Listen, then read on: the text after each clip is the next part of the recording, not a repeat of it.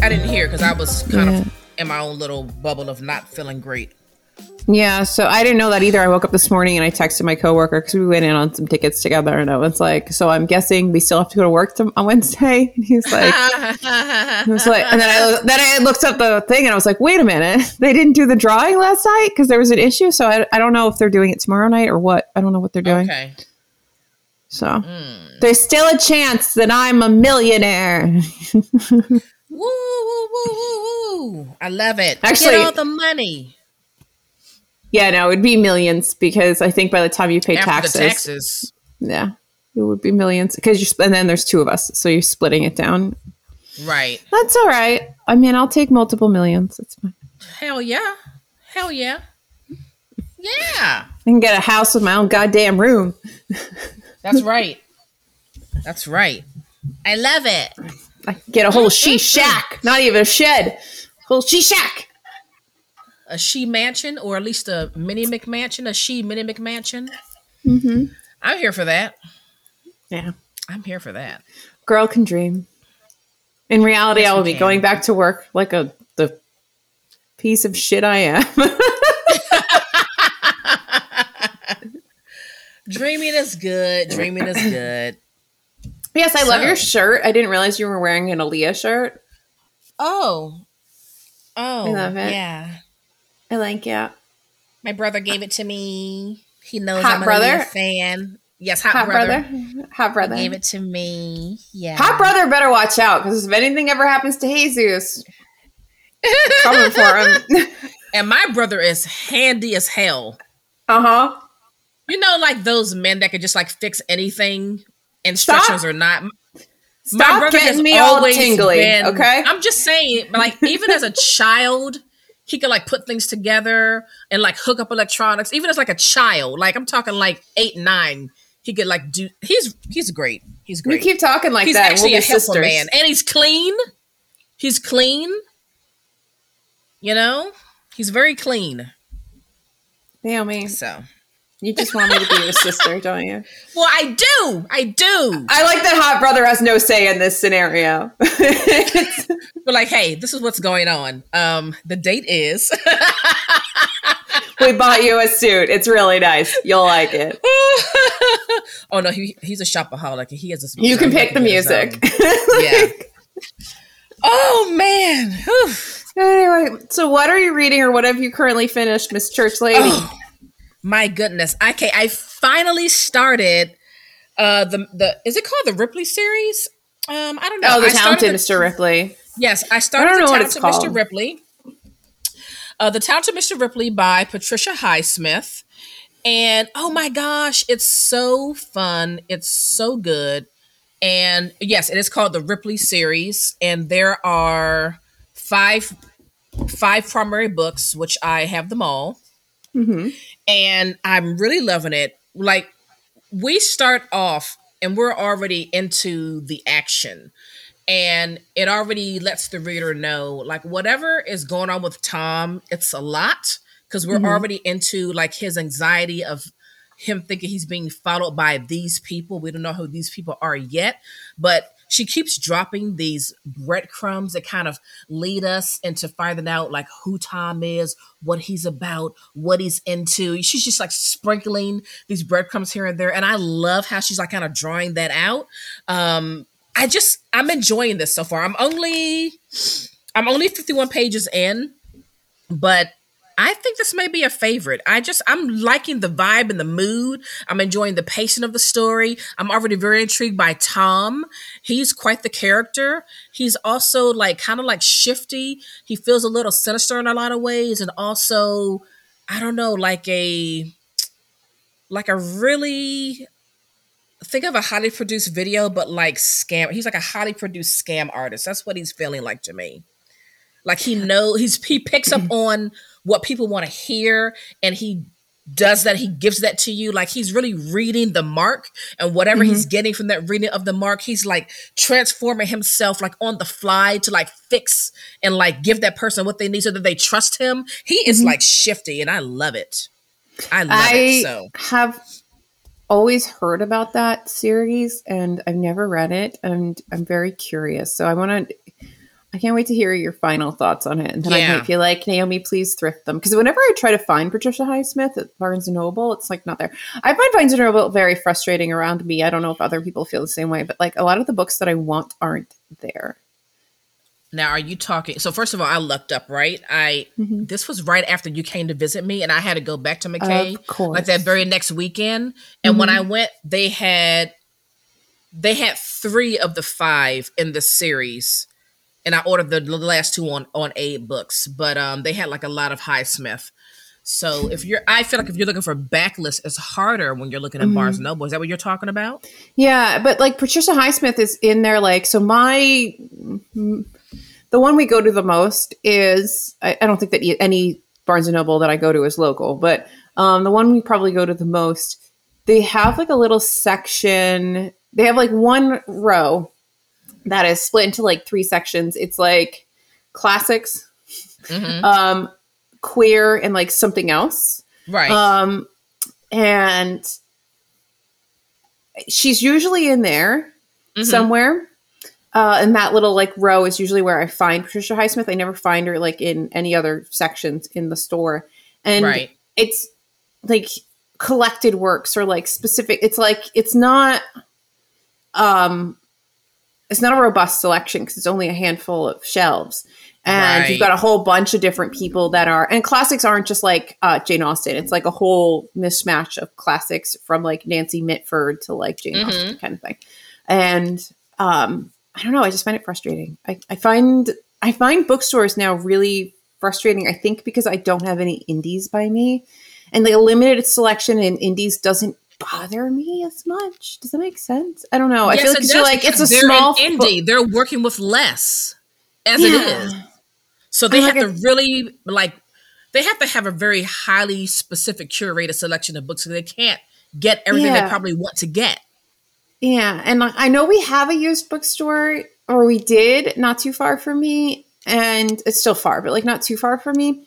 But I don't remember it being very good when I went the last time, but now I'm so much more invested in like literature, if that makes any sense. And like, oh, yes, I might, absolutely. I might be, I might find more stuff there if I went, but I don't even know if it's still open because I haven't looked since um, COVID and everything. So many things, yeah, know, are gone post COVID. So, yeah, but anyway, unfortunately.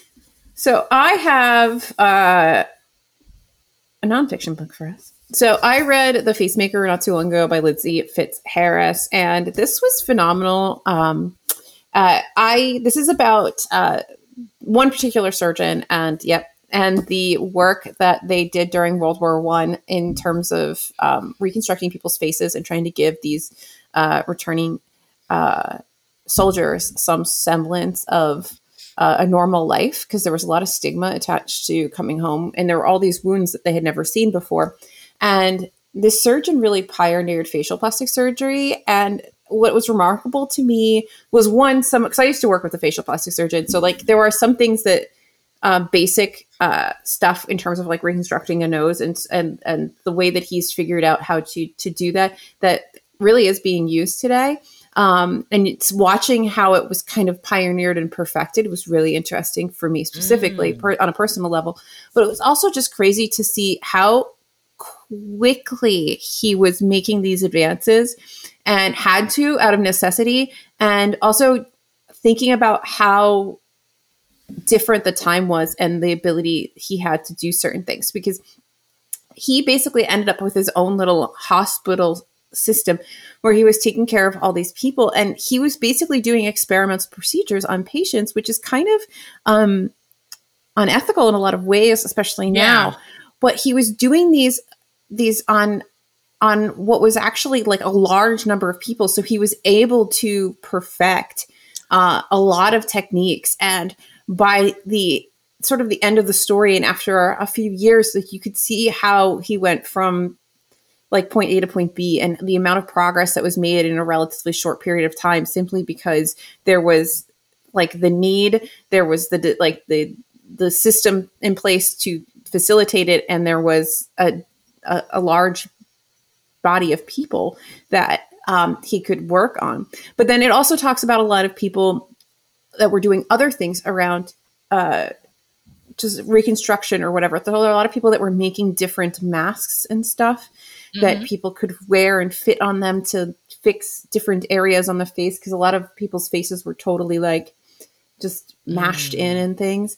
And um, it, it, was just very, very fascinating. Uh, probably lots of triggers for people because if you don't like certain things, if you don't want to read about medical history and surgery, don't.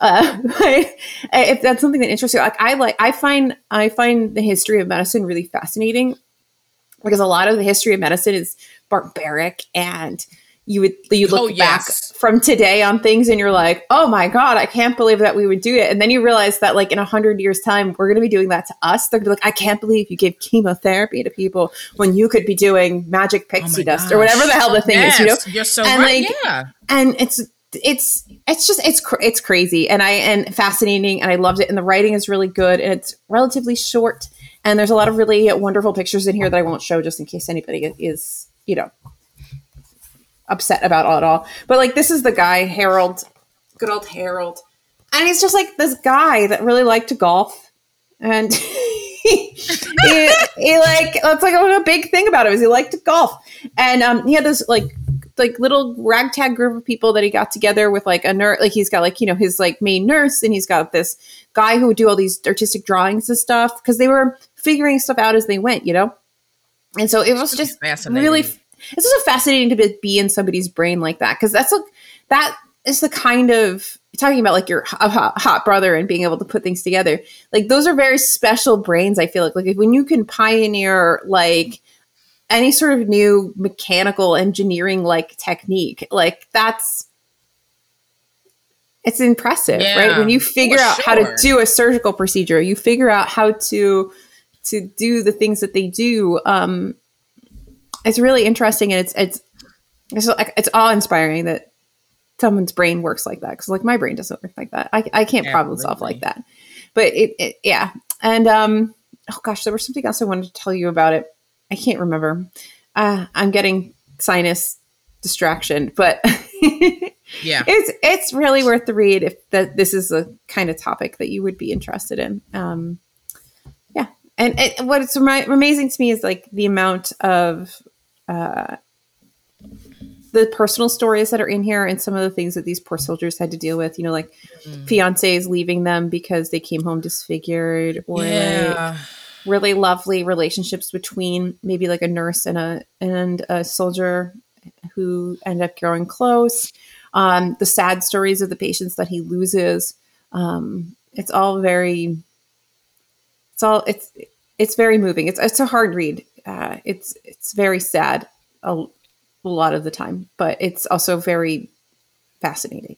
It's just yeah, yeah. It's a lot of feelings in this book. Also, oh, I know what I wanted to say. There is a and early on in the book they talk about. I think I said this to you while I was reading it. They talk about like how there was never like an army like general dentistry sort of thing, and mm-hmm. and how at some point after one of the wars, maybe it was Crimea or something like that, they figured out that they needed to have a dentist on board because like a lot of the problems were that soldiers were just dying from poor dental hygiene. And wow. like I never thought about what I never thought about there being like an army dentist. And you're like, oh, I guess that makes perfect sense. And then the way that these dentists and these general dental surgeons played a role in the facial reconstruction and how yeah. some of these guys don't even get the same recognition as the the actual surgeon surgeons because technically they're not surgeons like they're not on the same level and they're technically wouldn't be allowed to do a lot of the things that they did do because it's just like I don't know. I just thought it was like a nice moment for wow. dentistry, which I feel like yeah. kind of gets shit on as like a medical profession. And I was like, yeah, dentists right? matter. wow. I think they have some of the highest like suicide rates or something like that. I remember reading. So like dentistry what, matters. If you're in general? Yeah, if you're a dentist, you matter. Wow. Yeah, I am. Uh, that is my. Uh, that's gonna be my work read because it's a library book. So I'm not gonna, you know, annotate it because I don't own it. So it's something I can just listen to mm-hmm. while I'm driving to work, to and from work, and while I'm at work. So I'm looking forward to that because I need to take this back to the library at some point this month. You're gonna enjoy it, I think. Anyway, so with that being said, we are here to give you some recommendations for nonfiction November, which we will be like in the middle of November when this comes out. But if you're looking for some nonfiction to read, we've got a bunch of them for you. And do you want to go first? Uh, yeah. So I'm gonna have one less than you because you've just talked about Facemaker, which is also oh, on my sorry. list. So no, no, no, that's fine. That's fine. So we're good to go there. Um, I am going to recommend, and I'm looking forward to reading this. And you are the one that brought this to my attention, and it oh, is no. "Off with Her Head." Three thousand. Oh, I need to read that. Demonizing Woman in Power by Eleanor Herman. Does I your library have that. it? Maybe. Uh, I don't think they did. I don't know. I'll have to see. My library is in a temporary building right now, so I'm like not Okay. Well, let me read a little bit of the, of the flap. Uh, so it says, "Imagine Donald Trump as a woman called Donna. Would Donna would Donna Trump have been seen as blunt, honest, and refreshing, or would she have been viewed as arrogant, unpresidential, and boastful? Would she have won the election? Imagine Hillary Clinton as a man. Harry Clinton says and does the exact same things as Hillary. Would Harry Clinton have been portrayed in a thousand images as a witch on a broomstick or called a, wit- a bitch on countless t-shirts? Would this thought would his thoughtful, circumspect answers to media questions have been seen in inauthentic, secretive, and, and untrustworthy?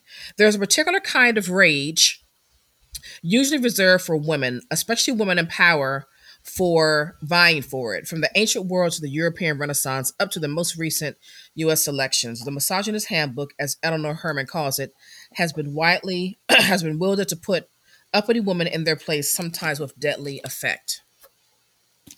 Sometimes I think the reason why men don't like women is because they're if women can successfully be as powerful and equal to them and they can make children and they can have the home and they can do all these things then like what's the point of them? Right. like they get like pushed out and i think like it's just think about how threatening that is. Right and so that and again that is off with her head 3000 years of demonizing women in power by eleanor herman I need to find that damn book already. Anyway, I'm going to move to something that we're both reading this month, and hopefully that'll okay. even out our numbers. And that is Teaching White Supremacy. That should even out our numbers. This is by Donald Yacovone. Oh, shit. Okay, I tried. Um, so we're reading this together. Yeah, I know, but that takes another. oh, shit. That takes another one off your list. That's fine. Shit. Okay, anyway. Math is not my strong suit when my sinuses are going. So this is was love thankfully takes a great Thank you, Pantheon, for sending this to us. I, I can't. Yes, thank you, Pantheon. I can't talk. So, this is a powerful exploration of white supremacy, past and present in America, how our democratic principles developed out of it, and how generations of our nation's most hallowed educators and their textbooks have insidiously fostered racism at all levels of learning, from the years of colonization and the Revolutionary War to the 1800s to today's questioning 21st century. So, I just, we're just super psyched for this. First of all, it's beautiful. So Second of all, like, I feel like this is something we talk about a lot. And this is something that, mm-hmm. in retrospect, I know I particularly have looked back as I've been doing more research and get reading more nonfiction. And I don't know, not and moving away from my right wing childhood. Um, mm-hmm. I'm, you know, realizing how much or how many like almost like half truths have been told to me. Let's let's right. put it there. Like because we will talk about something like the Trail of Tears, but we won't really talk about the Trail of Tears. Does that make sense? Right. Like, oh we, yes. Like there, there. Whereas you know the Revolutionary War, they would go on for weeks. So it, it's it's it's yes. It's just I'm just I'm I'm fascinated. I can't even think words. I'm just so yeah so curious to read this and i feel like this is going to be like a lot of like yeah like head nodding yeah like the like moment I saw it, damn straight. List, the moment I saw it on the list, I was like, "Oh yes, um, gotta gotta get that one." So we will be mm-hmm. reading this and discussing it on a future episode. So stay tuned for that. But we are pumped to read this book. Do you want me to do a second one so we can even out? Sure. I still feel like we have two on here that are the same, two more that are the same. I don't know. Maybe, maybe okay. Not. So I have The Divorce Colony by April White. This was sent to me by Hachette a while ago, and I haven't gotten to it yet. So this is about, it's very short. It's about uh, this town in, oh God, North, South Dakota, in Sioux Falls, South Dakota, where in the 19th century, women could go there and more easily divorce their husbands. And so there was this like colony of divorced ladies that in like the 1800s just living in South Dakota living their best freaking lives. And I'm like how have I never heard of this? I need to know more about this. Like wow. that's basically that's basically it. And so this is being read this month for sure. And if you've read this I want to know what you think. We need to discuss. This just sounds that's fascinating. really good but of course, I mean, the sad part about this is that it's going to obviously be women of a certain income bracket, women with privileges, you know, women that mm-hmm. are my color that are getting these divorces because I'm sure there's right. a element of you have to be able to be able to afford to go all the way out there just to get divorced. But we'll see how right. it goes. That's I can't go back. And, I can't go back and change history, even if I think it's sad. so yeah, but it's just it's still an interesting idea, though. Yeah, because you just don't think that women had the that kind of power, and I guess they kind of did. Yeah, yeah. At least in one moment, like one space in eh, time. Right, exactly.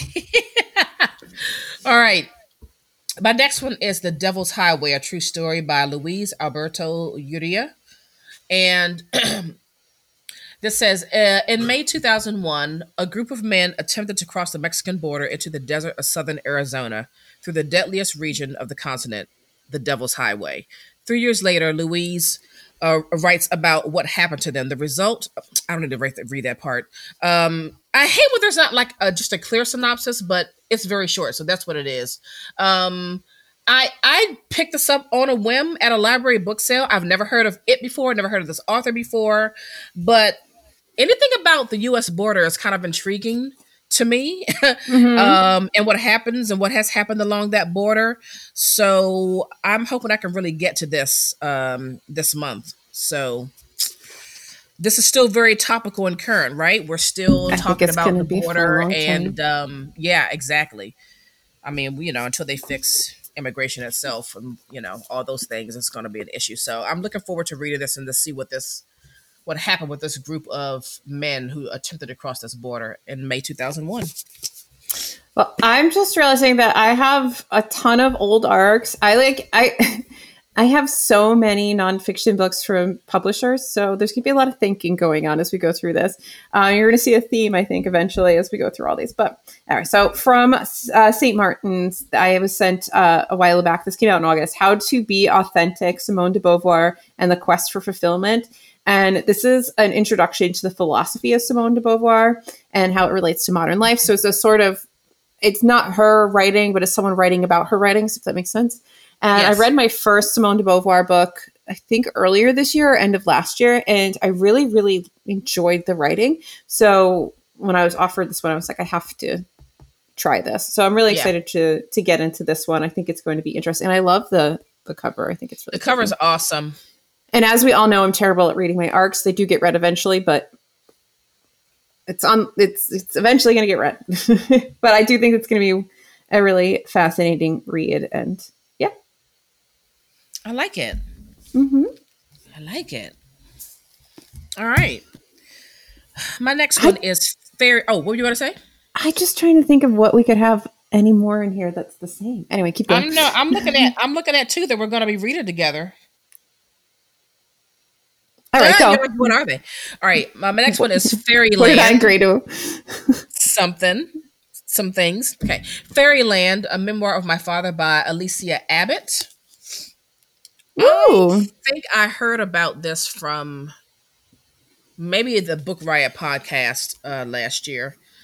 Um, so this is a beautiful, vibrant memoir about growing up motherless in the 70s and 80s San Francisco with an openly gay father. After his wife dies in a car accident, bisexual writer and activist Steve Abbott moves with his two-year-old daughter to San Francisco.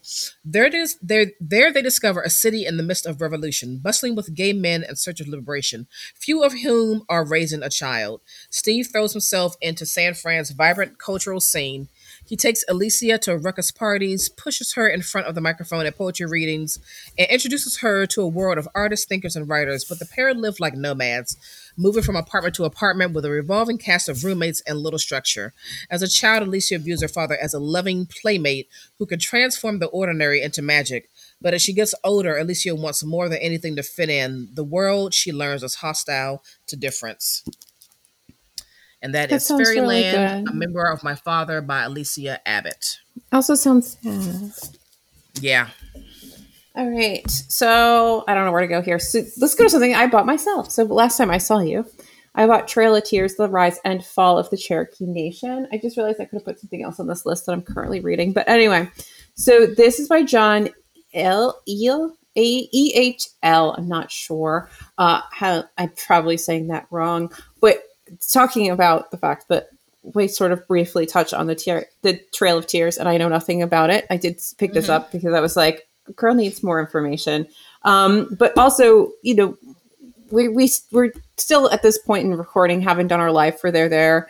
Um, Night of the Living Rez or Night on the Living Rez, whatever the words are, because my brain's breaking. You know, you and I, we still need to sit down and do our discussion of the, the indigenous books that we've read.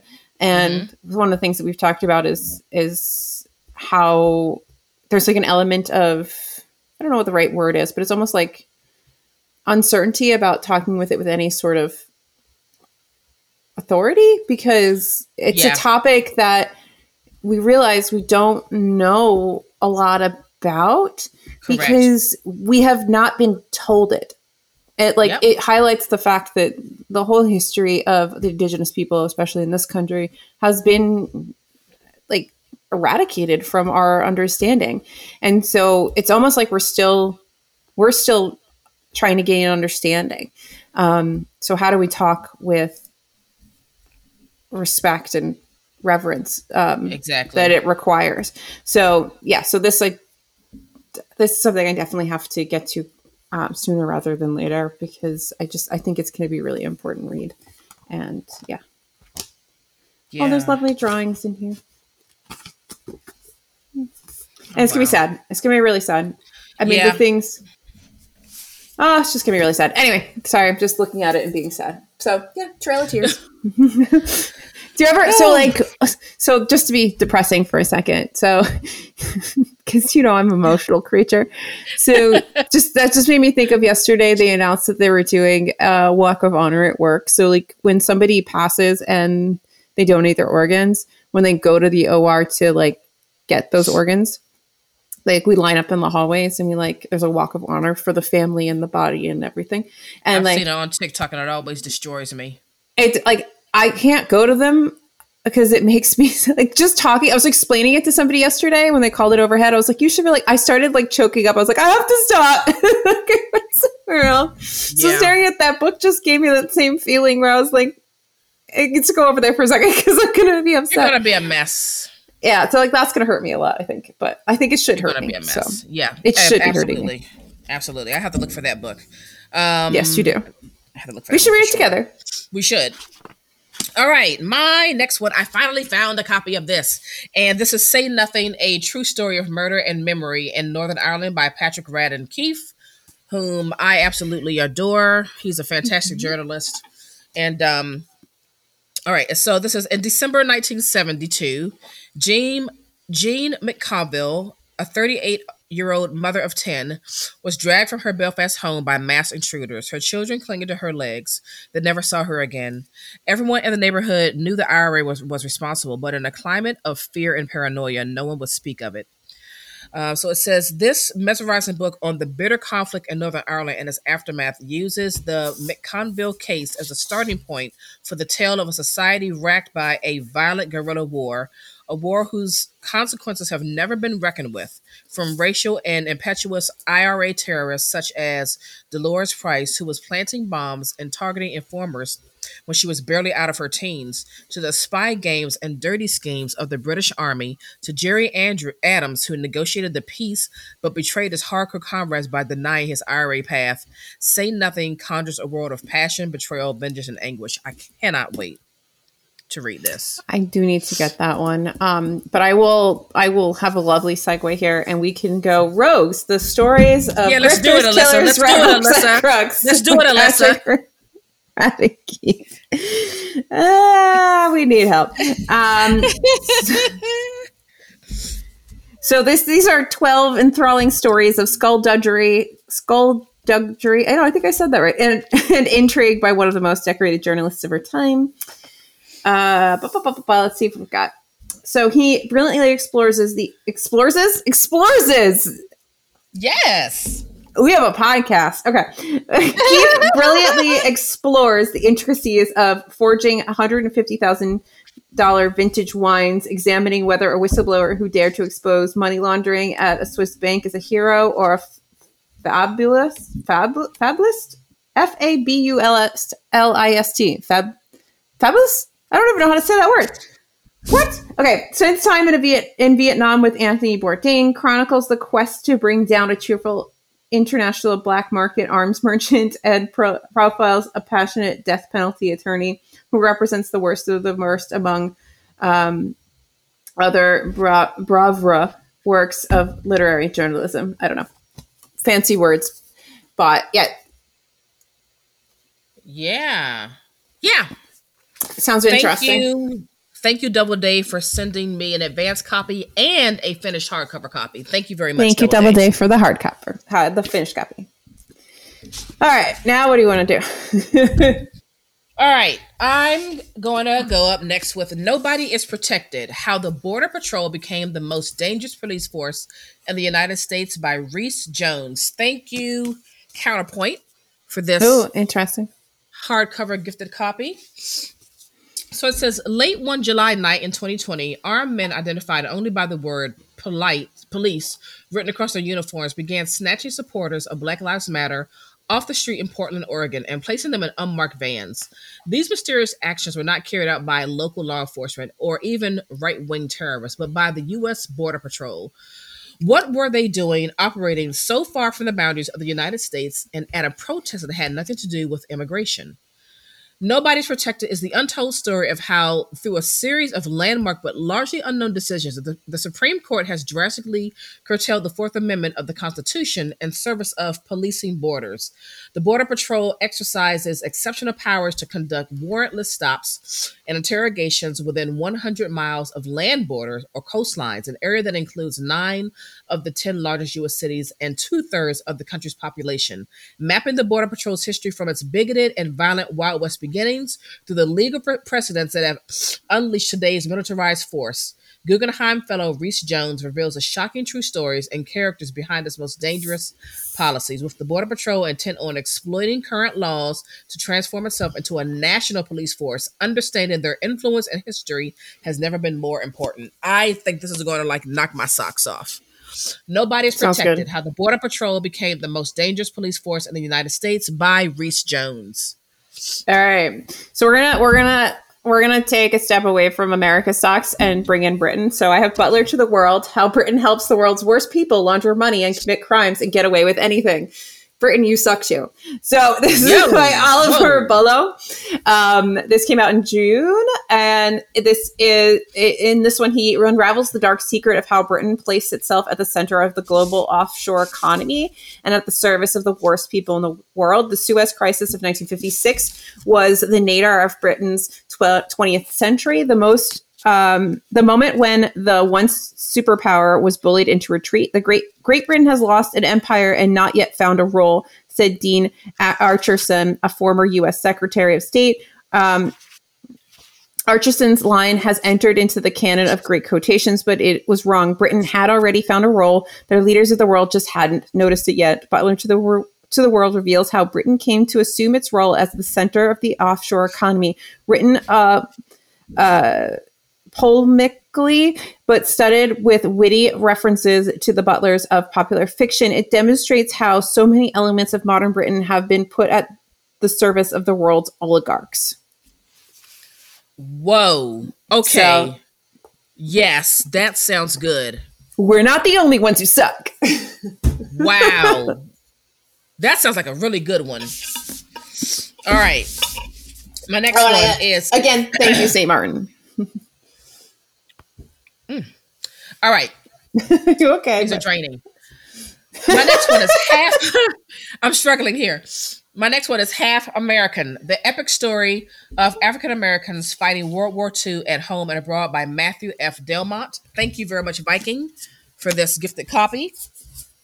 And it says more than 1 million black soldiers served in World War II. Black troops were at Normandy, Iowa, Iwo Jima, and Battle of the Bulge serving in segregated, segregated units and performing unheralded but vital support jobs, only to be denied housing and educational opportunities on their return home.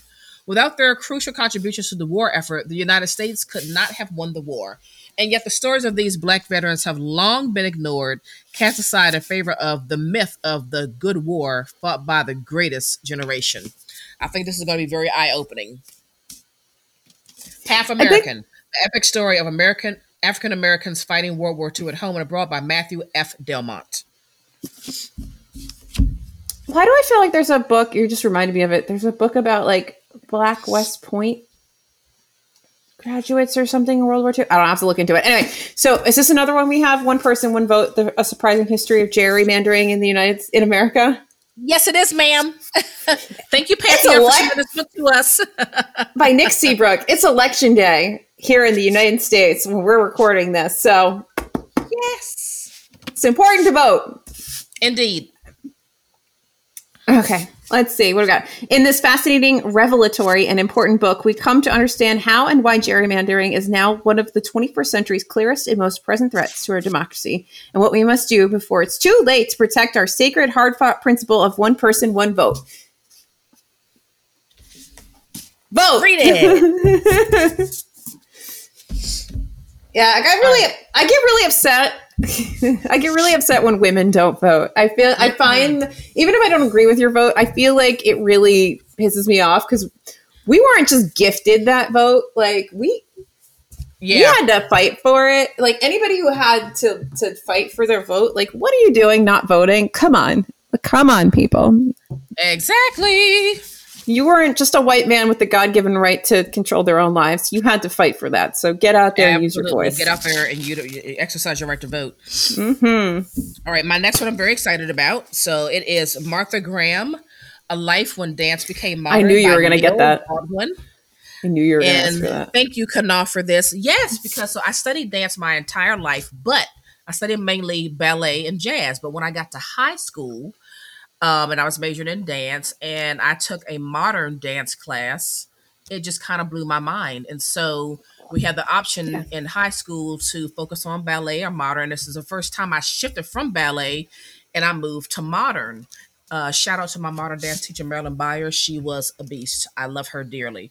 So Martha Graham, we always like learned about mother of modern dance Yes, and watch other companies perform some of her pieces, and she was just legendary to us.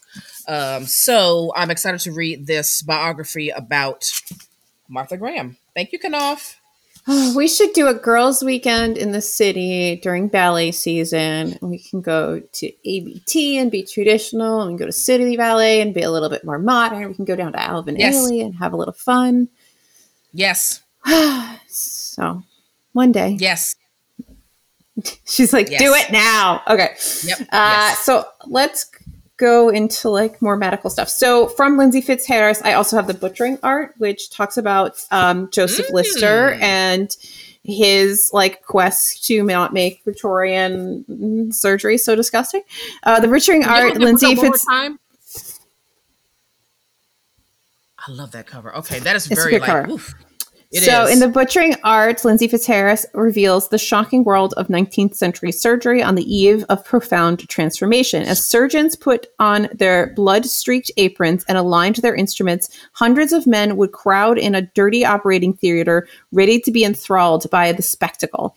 In a time before anesthesia, surgeons were lauded for their speed and brute strength. Surgery was a show. But no matter how quick the operation, the mortality rate for patients was just as high as ever. Surgeons were baffled by the mysterious mysterious ailments that claimed the lives of their patients until an unlikely figure stepped forward, young a young melancholy Quaker surgeon named Joseph Lister, who would solve the deadly riddle and change the course of history.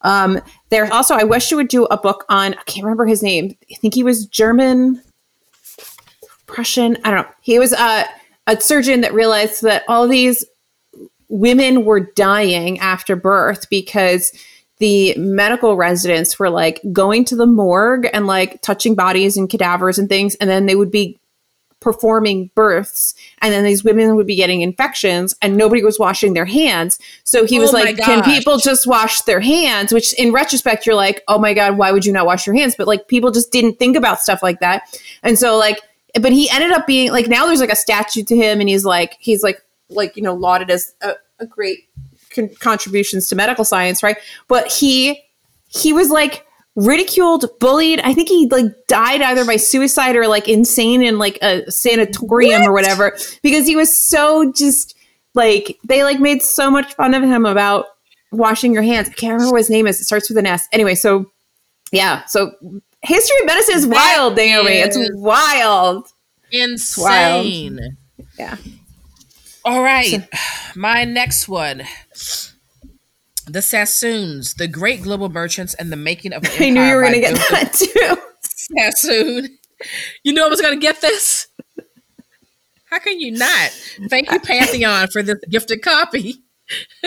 you read it and said she's going to ask for that one, isn't she? That's what you said. I was like, pass. All right, let me read the back. It says, for more than two centuries, from the 18th to the 20th, they were one of the richest families in the world, known as the Rothschilds of the East, and for four decades were the chief treasurers to the Pasha, Pashas of Baghdad and Iraq.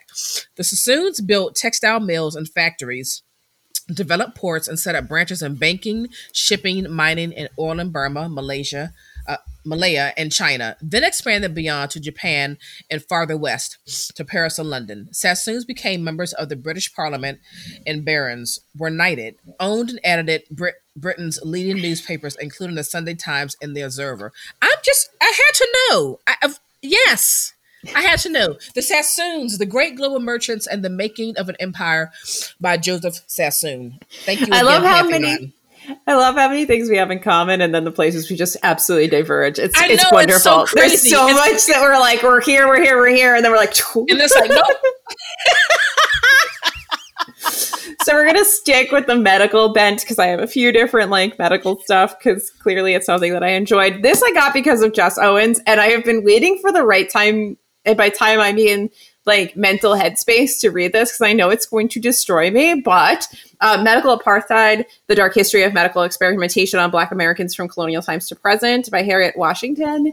And it's exactly what it says. Uh, it does exactly what it says on the tin. It's going to look at our abysmal history of what we've done to Black bodies in the name of science. It is horrendous. Um, I know bits and pieces of what we've done. I this is going to pull off more like layers and show me more things I didn't know, and I'm going to be really upset. so I'm yeah. waiting for I, I, you know nano is not the time to read this i think it'll put no. me into a depression but soon i need to prioritize reading this because yeah I, I it's like one of those like i need to know i don't want to know but i need to know so i'm gonna read right. it because just because you don't want to know bad things doesn't mean you need you don't need to know bad things we need to know this right so otherwise we need to repeat well. it yeah, I bought that one like I think I went on Amazon. I got that like after yeah. watching the saga both like kind of like online and personally between me and Jess like being yeah. there for her.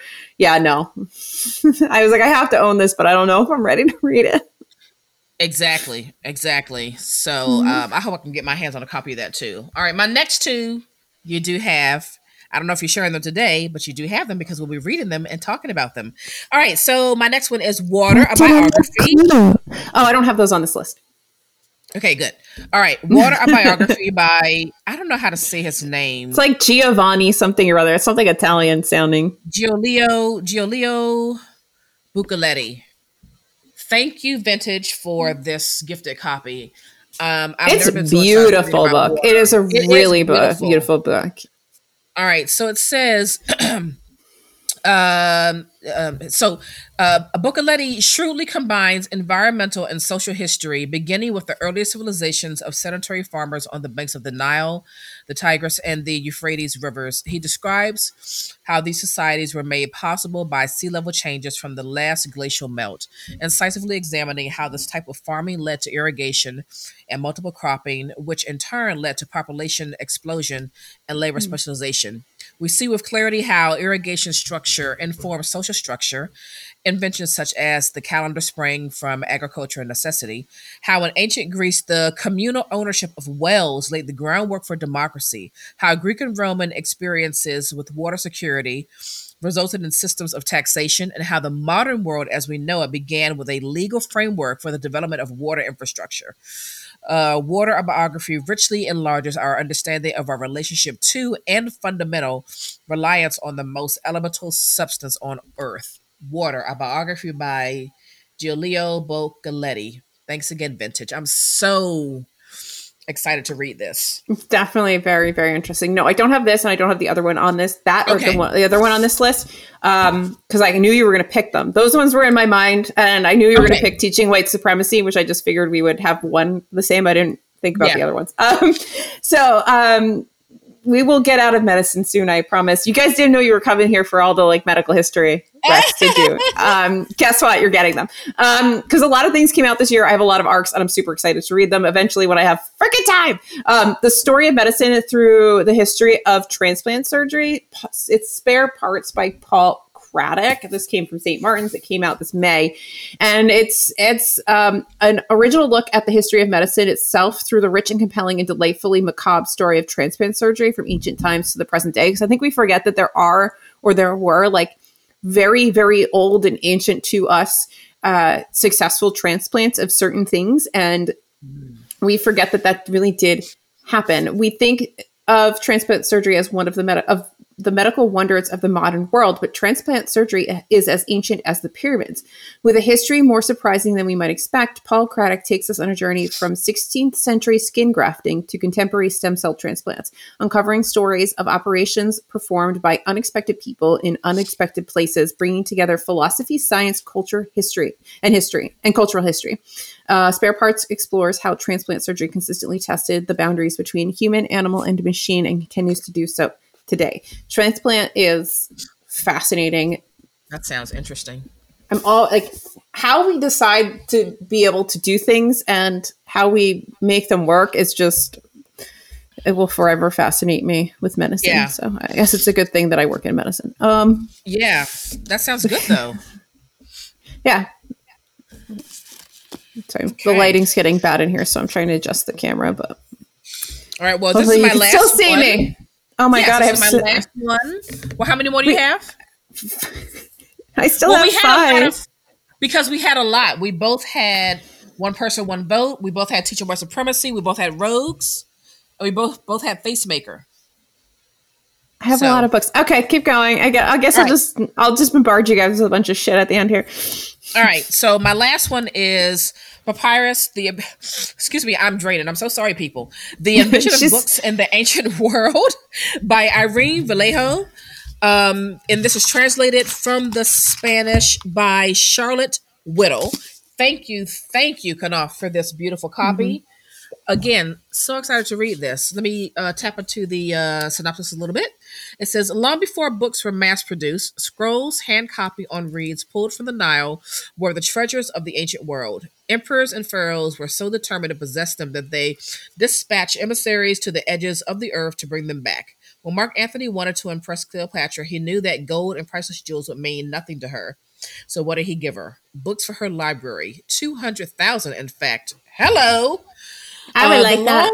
I know. The long and eventful history of the written word shows that books have always been and will always be a precious and precarious vehicle for civilization. I'm just so looking forward to reading this.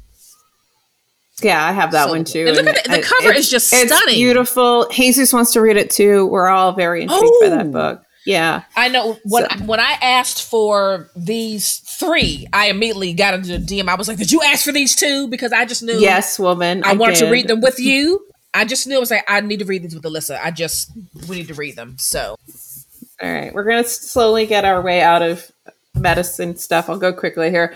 All the Living in the Den by Hayley Campbell. This is uh, sort of an exploration of our history, our like our cultural norms with death. It's from embalmers to executioners, an exploration of people of the people who have made death their life's work. Um, we are surrounded by death. It's in our news, our nursery rhymes, our true crime podcasts. Yet, from a young age, we are told that death is something to be feared. How are we supposed to know what we're so afraid of when we are never given the chance to look? Fueled by a childhood fascination with death, journalist Hayley Campbell searches for answers in the people who make a living of work by working with the dead. Along the way, she encounters mass fatality investigators, embalmers, and a former executor who is responsible oh sorry a former ex- executioner not an executor those are different things who is responsible for end, who was responsible for ending 62 lives she meets grave diggers who have already dug their own graves visits uh, cryon cryonics facility in Mi- michigan and goes for late night chinese with a homicide detective and questions a man whose job it is to make crime scenes disappear so I've heard really good things. Um, I've St. seen Martin, that, Alyssa, and I was like, St. "What Martin is that has, book?" St. Martin also sent me this one. I get a lot of nonfiction from St. Martin apparently, but um, yeah, really excited to get this one. I loved it's uh uh Caitlin Doughty who's wrote the um when my cat eat my eyeballs and when smoke gets uh-huh. in my eyes and all of that, mm-hmm. which I love her books. Uh, she she blurbs on the front. And it's okay, yeah, anything that even remotely touches Caitlin, I will read Uh because uh, I think that she what she's doing with with normalizing passing is really nice. And I mean passing yeah. like death, not passing like yeah. Anyway, yeah. Uh, I also have an autobiography of our galaxy, the Milky Way by Moya McTeer, which is beautiful and fascinating. And this is from Grand Central. And this is like a, uh, a take a look around you, human. What do you see? Everything you've ever seen or touched is a part of me. Yes, even you, you vain, filthy animal. It all began, began some 13 billion years ago when clouds of gas scattered through the universe's primordial plasma could not keep their metamorphical hands off of each other. They succumbed to their gravitational attraction and the Milky Way was born. Since then, the galaxy has watched as dark energy pushed away its friends, as humans mythologized its purpose, and a galactic and as galactic archaeologists work to determine its true age, rude. Along the way, the Milky Way, Milky Way has absorbed supermassive black holes, made enemies of a few gal- galactic neighbors, and mourned the deaths of countless stars. Our home galaxy has even fallen in love. I mean, it, it just uh, sounds yeah, like I, a I lovely, beautiful uh, look mm-hmm. into our galaxy. Um, we got this together. I feel like we're just like listing books for you, but this is Natalie Haynes. That's what this is. That's what this is. Pandora's Jar. We usually go way back and forth. It just is weird. So this is Pandora's Jar: Women in Greek Myths. Uh, this is actually an arc that we found at like Goodwill or something.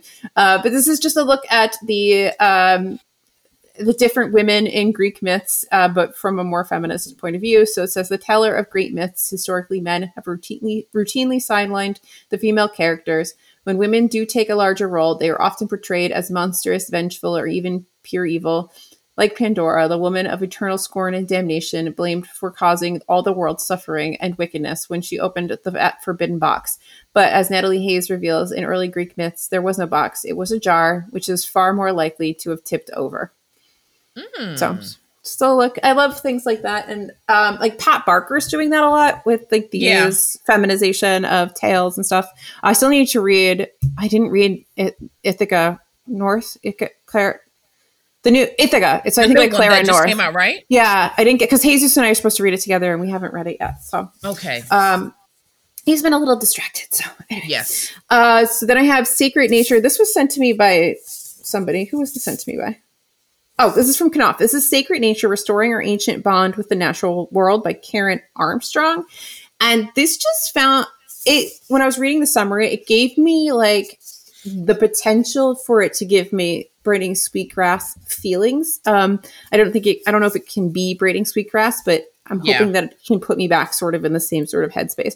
Uh, a profound exploration of the spiritual power of nature and an urgent call to reclaim that power in every day. Since the beginning of time, humankind has looked upon nature and seen the divine in the writings of the great thinkers across religions. The natural world inspires everything from fear to awe to tranquil, tranquil contemplation.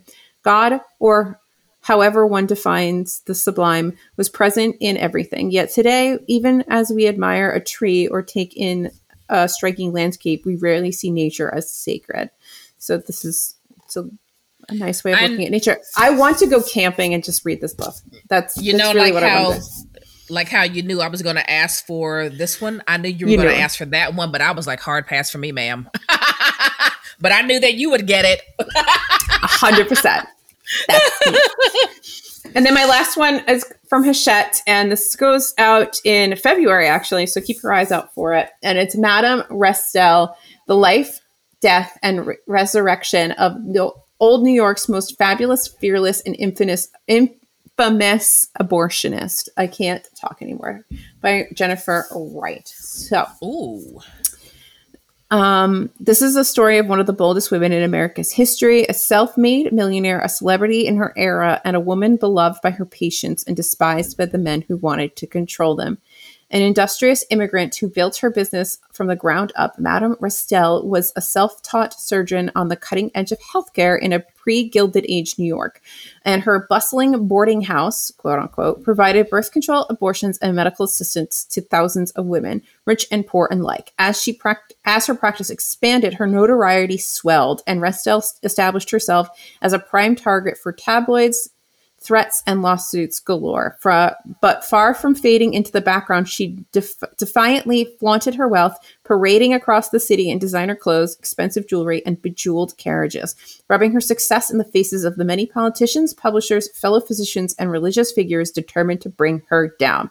Unfortunately for Madame Restell, her rise to the top of her field coincided with the greatest scam you've never heard about the campaign to curtail women's power by restricting their access to both health healthcare and the careers of their own. Powerful secular men threatened by women's burgeoning independence persuaded Christian leadership to rewrite Christian morality and declare abortion a sin, endorsed by newly minted male MDs eager to edge out the feminine competition and turn medicine into a standardized, standardized male only practice. By unraveling the misogynistic and misleading lies that put women's lives in jeopardy, Wright simultaneously restores Restell to her rightful place in history and obliterates the faulty reasoning underlying the very foundation of what was has since been dubbed the pro-life movement. Now, okay, self-taught surgeon. uh, That sounds really interesting. Like really, really interesting. Maybe So this comes out in February. This comes out in February, so we can we can read it together if you want me to hold on to it. I think that this is going to be. I really hope that this is going to be a really big book, and it's going to piss a lot of people off, and that makes me happy. So yeah, yes, so that's Madame Restell, and this is out. It says February twenty eighth on the spine, but you know things change. so. yeah, that could change. Yeah. Wow. ending on a bang, and still medicine. Yeah, yeah. That's I'm intrigued by that one. Seriously. yeah. So why don't you talk? Do you have a book We gave, we do. We gave you all so many recs for um nonfiction November, and of course, read nonfiction whenever you want, not just in November. Yes, because I can't. I can't. all year round.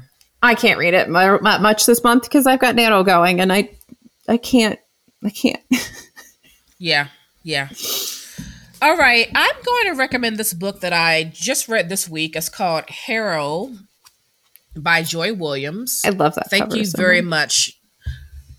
Thank you, Vintage, for this copy of Harrow. This was my first time reading Joy Williams.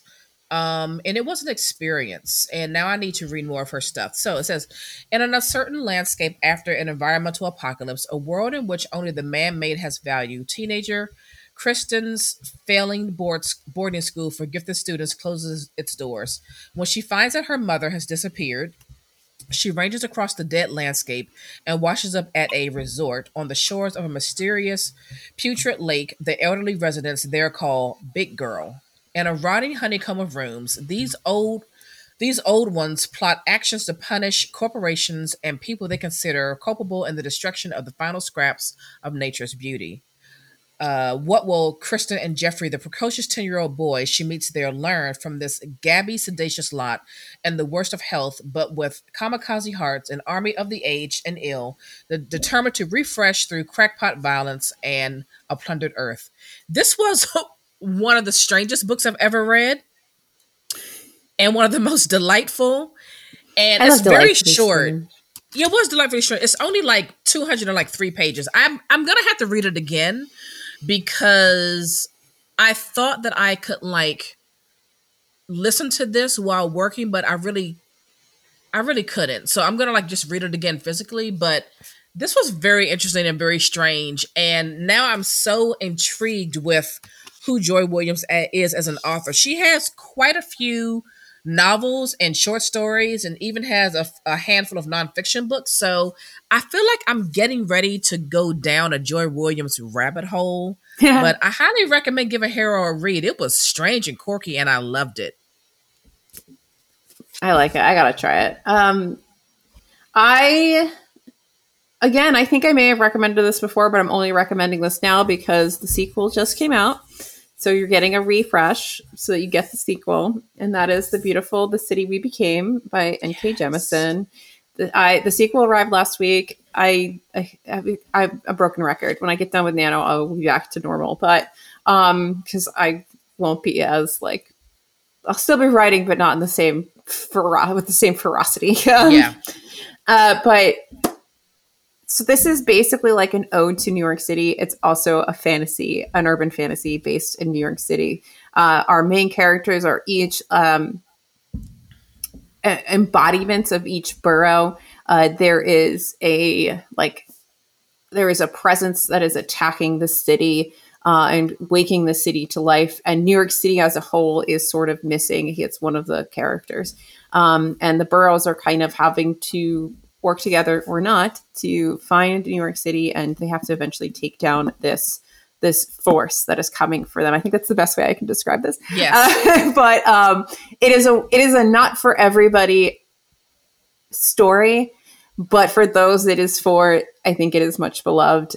Um, the audiobook is phenomenal. Uh, there's a lot of like I don't even know if it's specifically sound effects, but it's the way mm-hmm the story is written and the way sound is written into the story, it becomes very immersive and it's a really lovely auditory experience.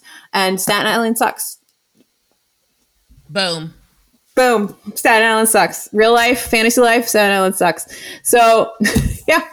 City We Became. Is. Book two is out now. I can't remember the freaking name of the title. Do you remember it? I need to reread The City We Became before I read the sequel. Mm-hmm. And I just listened to a wonderful interview with her as well. Uh, she was on the Ezra Klein podcast and the LA Review of Books. Is that right? The LA Review, excuse me, of Books uh, just replayed that interview and it was fascinating. She's really like her brain is so impressive. I need to go back to what's the other one called Broken Earth? I need to reread that whole trilogy. I read the trilogy. first one and then I never got to the second one. And now it's been so long. I need to reread the first one and go through. I need to read that more consecutively, I think, because I don't think I realized how big brain that book was. That book is hella big brain. And it was so brilliant when you got to the end. And I did that, did myself such a disservice by not just continuing on. Um, yeah. Like one book after another. That was really like a stupid dodo brain of me. Um, but yeah, I do have to get back to that. That one. Yeah, I, I would like to reread that trilogy because what I really want to do is like read her other series. What the the Inheritance mm-hmm. uh, series that she had. Like I want to read all of her stuff, but I need to read the Broken Earth trilogy again.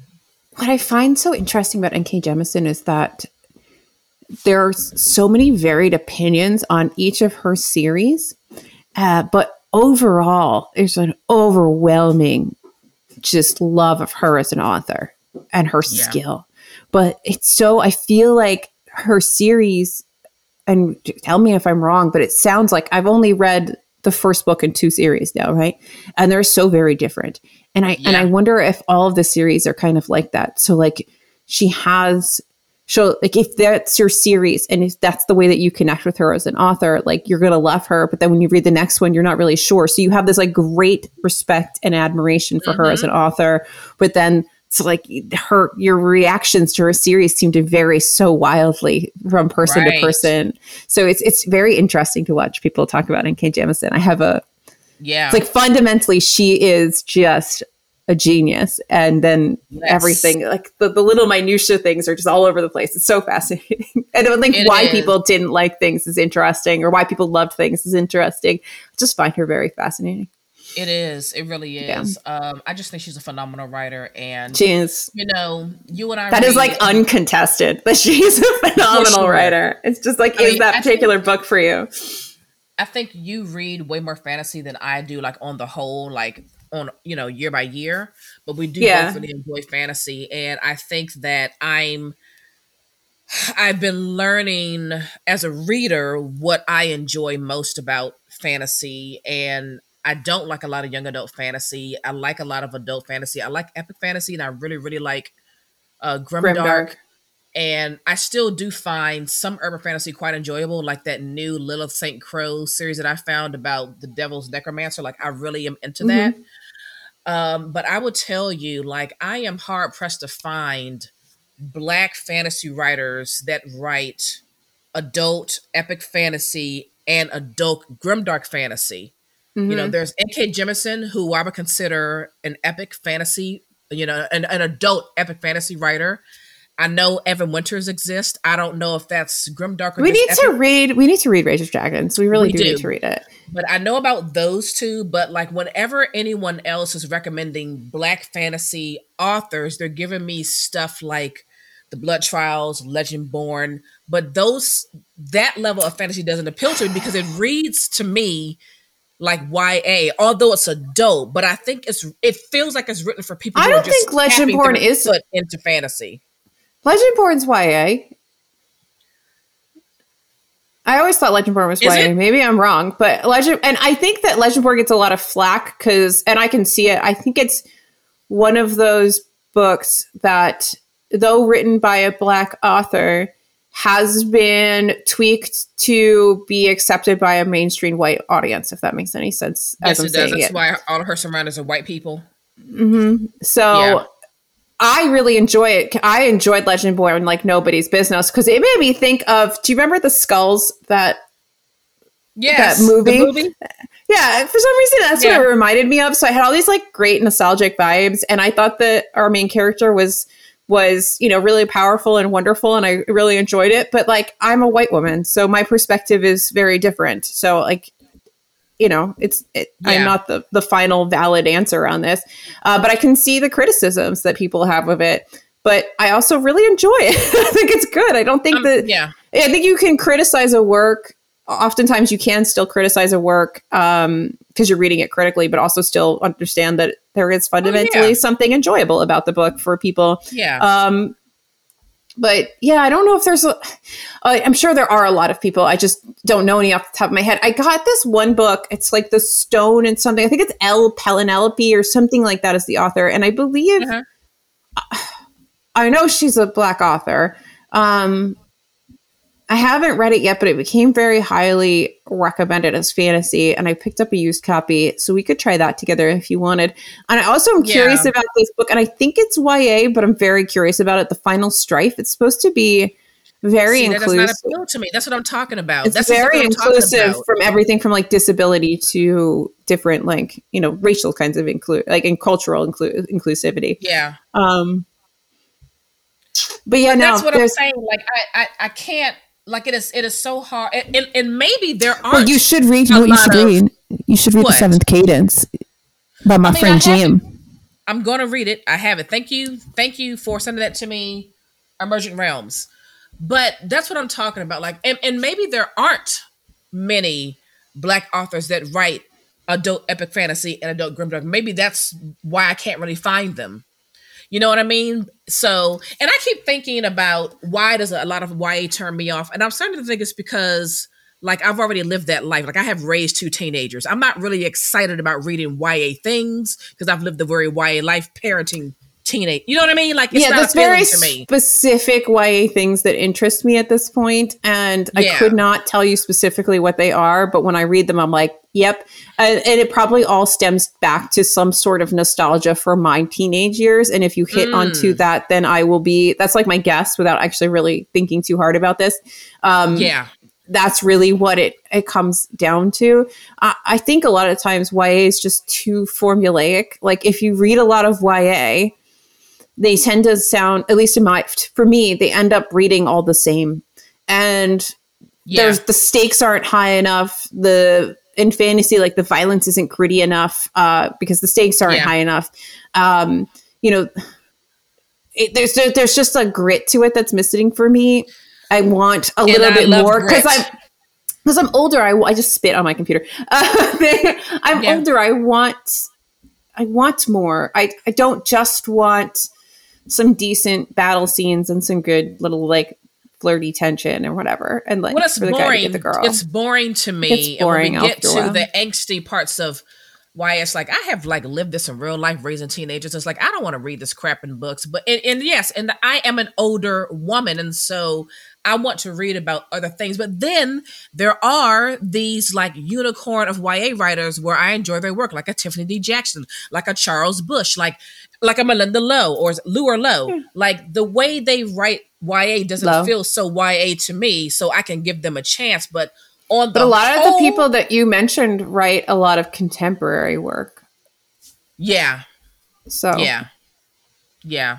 But That's on the whole, too. I'm very turned off by YA. And like, look, if you're a YA reader, don't get in your don't get your knickers in a twist. Don't get in, don't get in your feels. All right, we're two nobody's old ladies saying, expressing. Nobody's saying don't read YA. What I'm saying is I don't really enjoy YA because I'm an old ass lady and I want to read about things with an older population. And mm-hmm. when it comes to fantasy, I like my fantasy super dark, super gritty, and super mm-hmm. like intricate. And I don't find you get that with YA. Although there are some YA series that I enjoy, it's just not a lot. But if yeah. you are an an adult high fantasy, epic fantasy reader, or an adult grimdark reader, and you have run across an author of color that writes that, let me know because I have not found them. I feel like I'm an old lady. I've experienced too many things. I need like if you want me to feel something, you got you got to go a little harder because I I'm jaded. Yeah. Like you got you got to really it's like why I can't read a lot of thrillers anymore. They're they're formulaic yeah. and boring and I don't like them. If you're to if I'm going to read a thriller, I have to not be able to predict the ending. And if I can predict the ending, I want to still be invested in watching you unfold how we get to where I predicted. Yeah. And I want you to really F me up. Like I want I, I want to be like wowed and at some absolutely I'm just like spitting everywhere today. What is wrong with me? I'm just you're snotty. I'm spitting. Welcome to but, the podcast. we're a hot mess. But I, I, I just want more. I think sometimes what happens when you read a lot of a genre is like once you start to be able to like see all the ways a lot of a lot of writing, a lot of movies and story based things are formulaic in some sense. And I think like once you start to pick up too much on the formula and once it starts to get a little repetitive or like a story you've read before, like, oh shit, I yeah. can predict where this is going and it's kind of right. eh, you start to be like, well, let's one up the ante and you just keep upping the ante until you're mm-hmm. reading like, I don't know, six guys banging a chick in like right. a sex dungeon because the cute fa- the cute romance, the meet cute romance you read six years ago is just not cutting it. it anymore. Yeah, yeah, exactly, exactly. Exactly. It's you know we're, we're, all just drug addicts and our drugs are books. okay. Yeah. So, you know, and again, like maybe I'm looking for something that doesn't really exist, but you know, I just thought I would put that out there in case there's a reader out there that actually has some recommendations because I think there of are Jemisin and Evan Winters, I don't know any. I think there are black fantasy authors that write adult fantasy, but you're right, I don't I can't think of many off the top of my head because there probably aren't as many that are picked up by the mainstream. Yeah. Because yeah. the mainstream is is Brandon Sanderson and his kind. Yeah.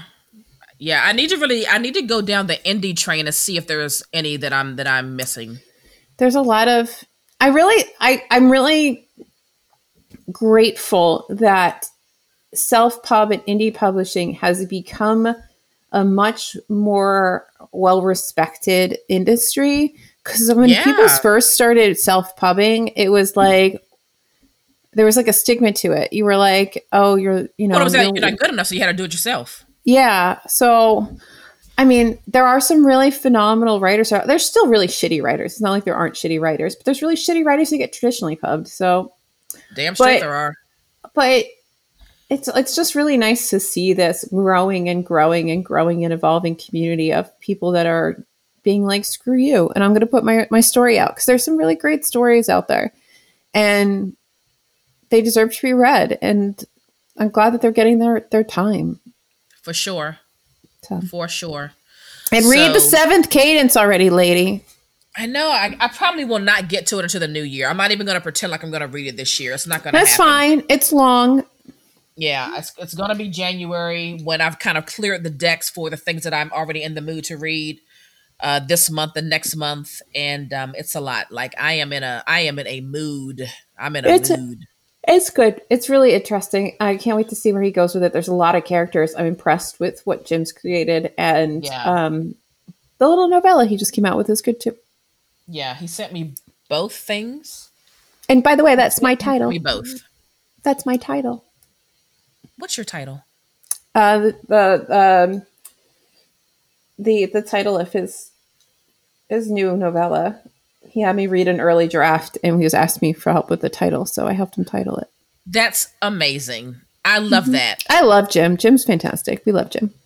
I love that so much. Oh, I just realized I have an email I have to answer from him. Shit. Okay, I gotta do We that. need to we need to get him get him on the show. You need to read the seventh cadence, and we need to get Jim on the show because Jim is lovely. Yeah, I'm into it. I'm And I like it. what he's doing with this little YouTube channel. It's not a lot of videos, but what he does is very high quality. And I wish he would put So- out more. I like his channel.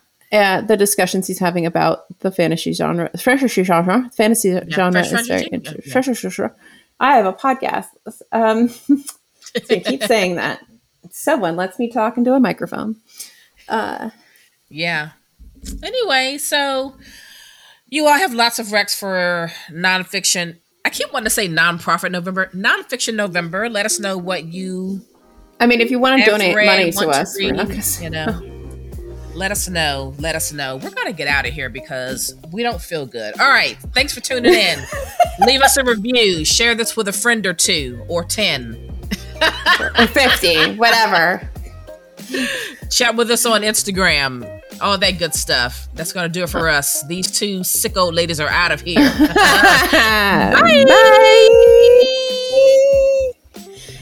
Well, we've come to the end of the show. Thanks so much for listening. We hope you enjoyed this episode.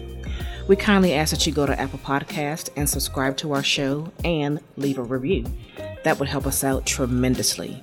Don't forget to follow TBR Lowdown on Instagram at TBR Lowdown and visit our website for show notes, the link to join our Discord book club, and other information at tbrlowdown.com.